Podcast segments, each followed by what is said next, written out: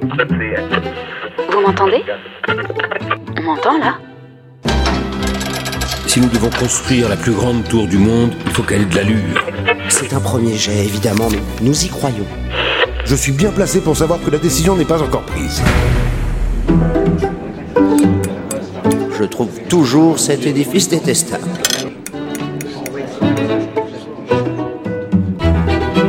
La tour Eiffel hack les ondes. Épisode 1. Le jour où je suis devenue la tour Eiffel. Vous m'entendez? On m'entend là? Ici, la tour Eiffel. Eh oui, je me permets de hacker les ondes pour rétablir quelques vérités sur mon histoire. Oui, mon histoire. Je suis la première concernée par tout ce qui se raconte sur moi depuis ma naissance, et même avant. Je suis quand même la mieux placée. Tout le monde pense me connaître, mais j'ai tant à raconter. On m'a d'abord appelée la Grande Dame, puis la Belle Grande Dame, et puis plus prosaïquement, la Dame de Fer. Ça j'aime un peu moins. Bref, on m'admire, on me trouve indémodable, associée à la grandeur de la France. Mais ce succès ne s'est pas fait tout seul. Si je suis aujourd'hui connue dans le monde entier, au départ j'étais loin de faire l'unanimité. Des grands esprits français, des écrivains, des architectes ont même rédigé des pétitions. Nous, amateurs passionnés de la beauté, jusqu'alors intacts de Paris, venons protester de toutes nos forces contre l'érection en plein cœur de notre capitale de l'inutile et monstrueuse tour Eiffel. Et c'était signé de personnalités comme l'architecte Charles Garnier, les romanciers Alexandre Dumas-Fils ou Guy de Maupassant. Mais enfin, ils ont fini par accepter le fait accompli, comme Maupassant, qui a même poussé le bouchon jusqu'à venir déjeuner régulièrement dans le restaurant de mon premier étage. Et c'est entre son turbo à la crème et le trou normand qu'un jour, Gustave Eiffel tomba sur lui. Monsieur de Maupassant, quelle surprise de vous voir ici. Ah, Monsieur Eiffel, je vous souhaite le bonjour. Je me doutais que j'allais bien finir par tomber sur vous. Je viens ici tous les jours. M'en voyez ravi. Cela voudrait-il dire que vous êtes conquis par la tour? Bon, pas le moins du monde. Je trouve toujours cet édifice détestable. Ben Alors, que faites-vous ici? Eh ben, figurez-vous que c'est bien le seul endroit à Paris où l'on ne voit pas votre fichu tour. Fichu tour, fichu tour. Je ne sais pas pourquoi ce mot passant ne m'appréciait pas. Je me demande quand même s'il n'était pas un brin de mauvaise foi. En tout cas. Mais il- enfin, bien sûr que Maupassant était de mauvaise foi. Dans mon souvenir, la rencontre ne s'est pas passée exactement comme ça. Il n'a pas fait de bons mots, car c'est lui qui était gêné de se faire surprendre sur la tour qu'il avait passé tant de temps à dénigrer. Oui, peut-être. En tout cas, on peut dire que j'ai mis du temps à m'imposer au public. J'ai mis du temps à vous imposer au public. C'est quand même grâce à ma volonté que vous êtes devenu ce que vous êtes. Mon cher Gustave, ça n'a pas toujours été une évidence pour vous, il me semble. De quoi parlez-vous? Hum, Il me semble bien que j'aurais aussi bien pu m'appeler la tour que Klein Nouguier. Ah, cette histoire. Si on remonte aux origines, en 1884, l'idée est bien née dans vos ateliers de Levallois.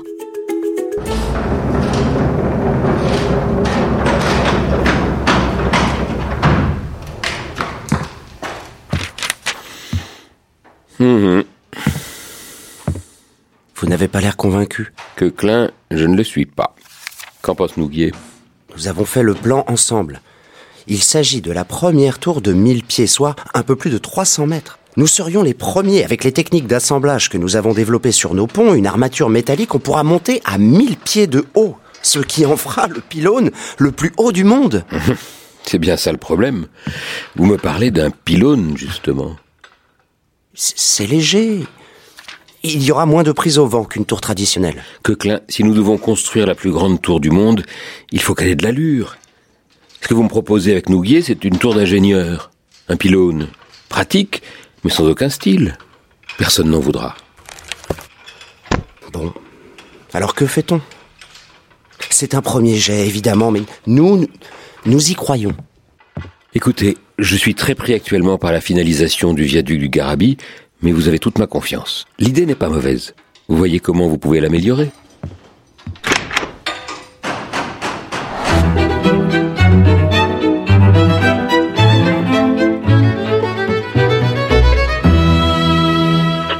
Gustave renvoie ses ingénieurs à leur copie. J'ose à peine imaginer à quoi je ressemblerais si Eiffel avait accepté cette première idée.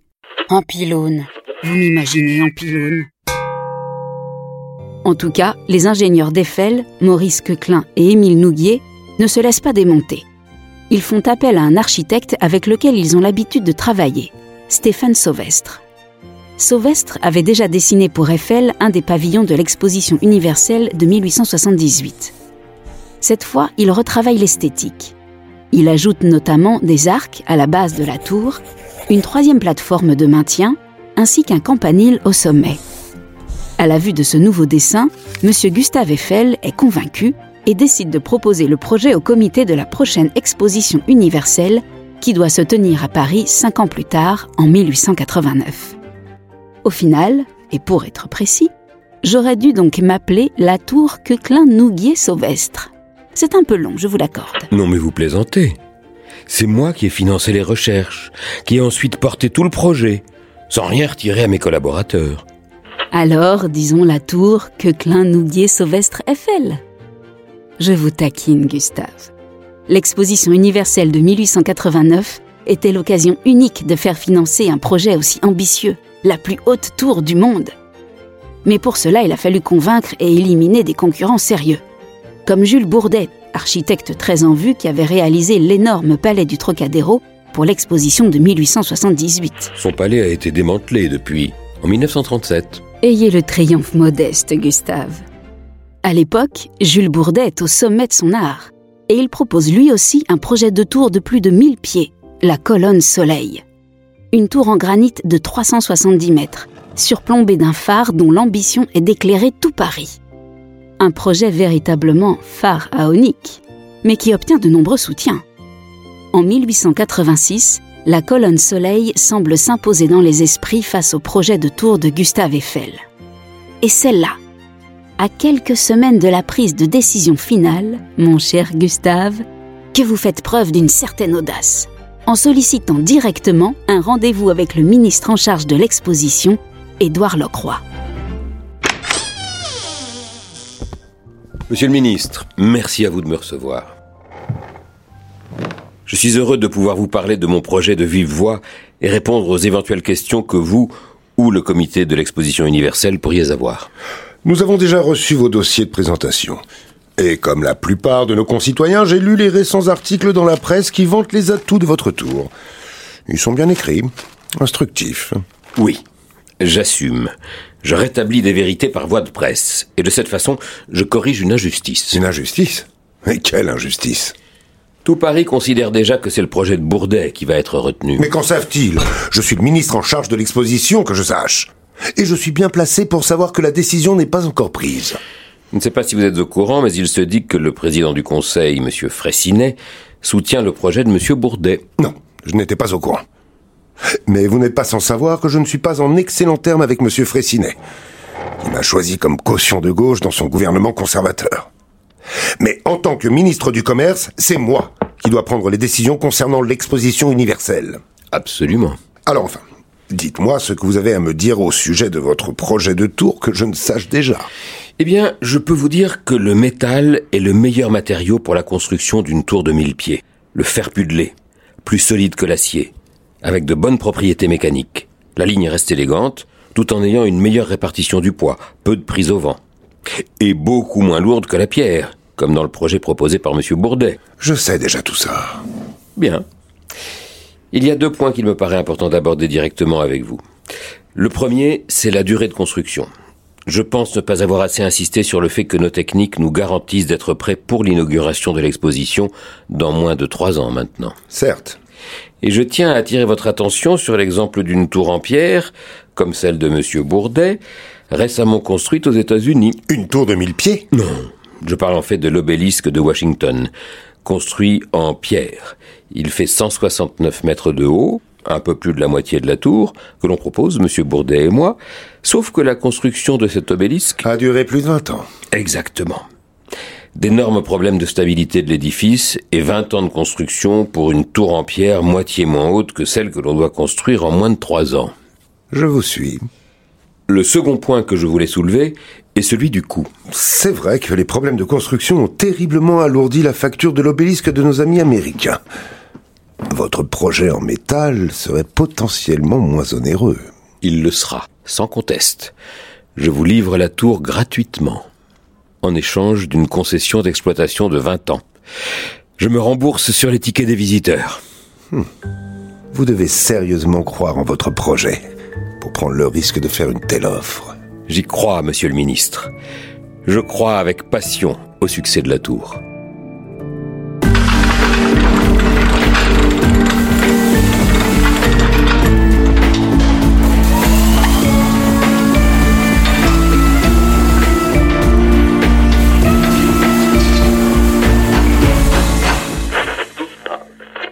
C'est ainsi que vous avez remporté le concours de l'appel à projet, parce que je coûtais moins cher. Me voyons, enfin.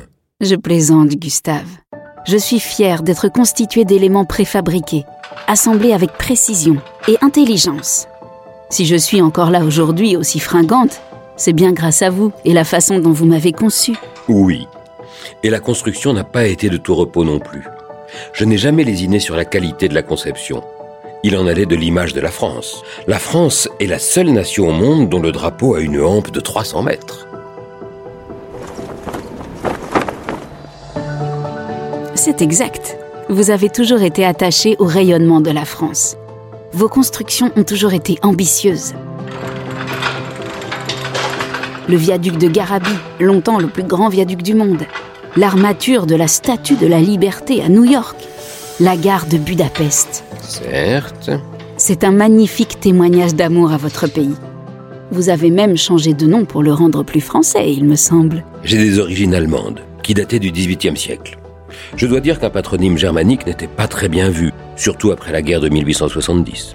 D'ailleurs, suite à cette cuisante défaite, il était important que la France montre au monde, lors de l'exposition de 1889, qu'elle était de retour sur le devant de la scène. Quel est donc ce nom allemand que vous avez écarté? Bonnickhausen. Je suis né Gustave Bonnickhausen, dit Eiffel. Eh bien, cher Gustave, là encore, je vous remercie pour ce choix judicieux. Peut-être n'aurais-je pas autant marqué les esprits si je m'étais appelé la tour Bonnickhausen dit Eiffel.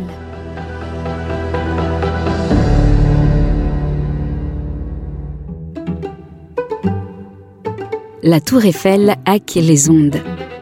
Une fiction de la société d'exploitation de la tour Eiffel écrite par Vincent Hazard et produite par Moustique Studio, avec les voix de Loïc Collin, Marc-Antoine Frédéric, Olivier Clavery dans le rôle de Gustave Eiffel et Marie Bouvet dans le rôle de la Tour Eiffel.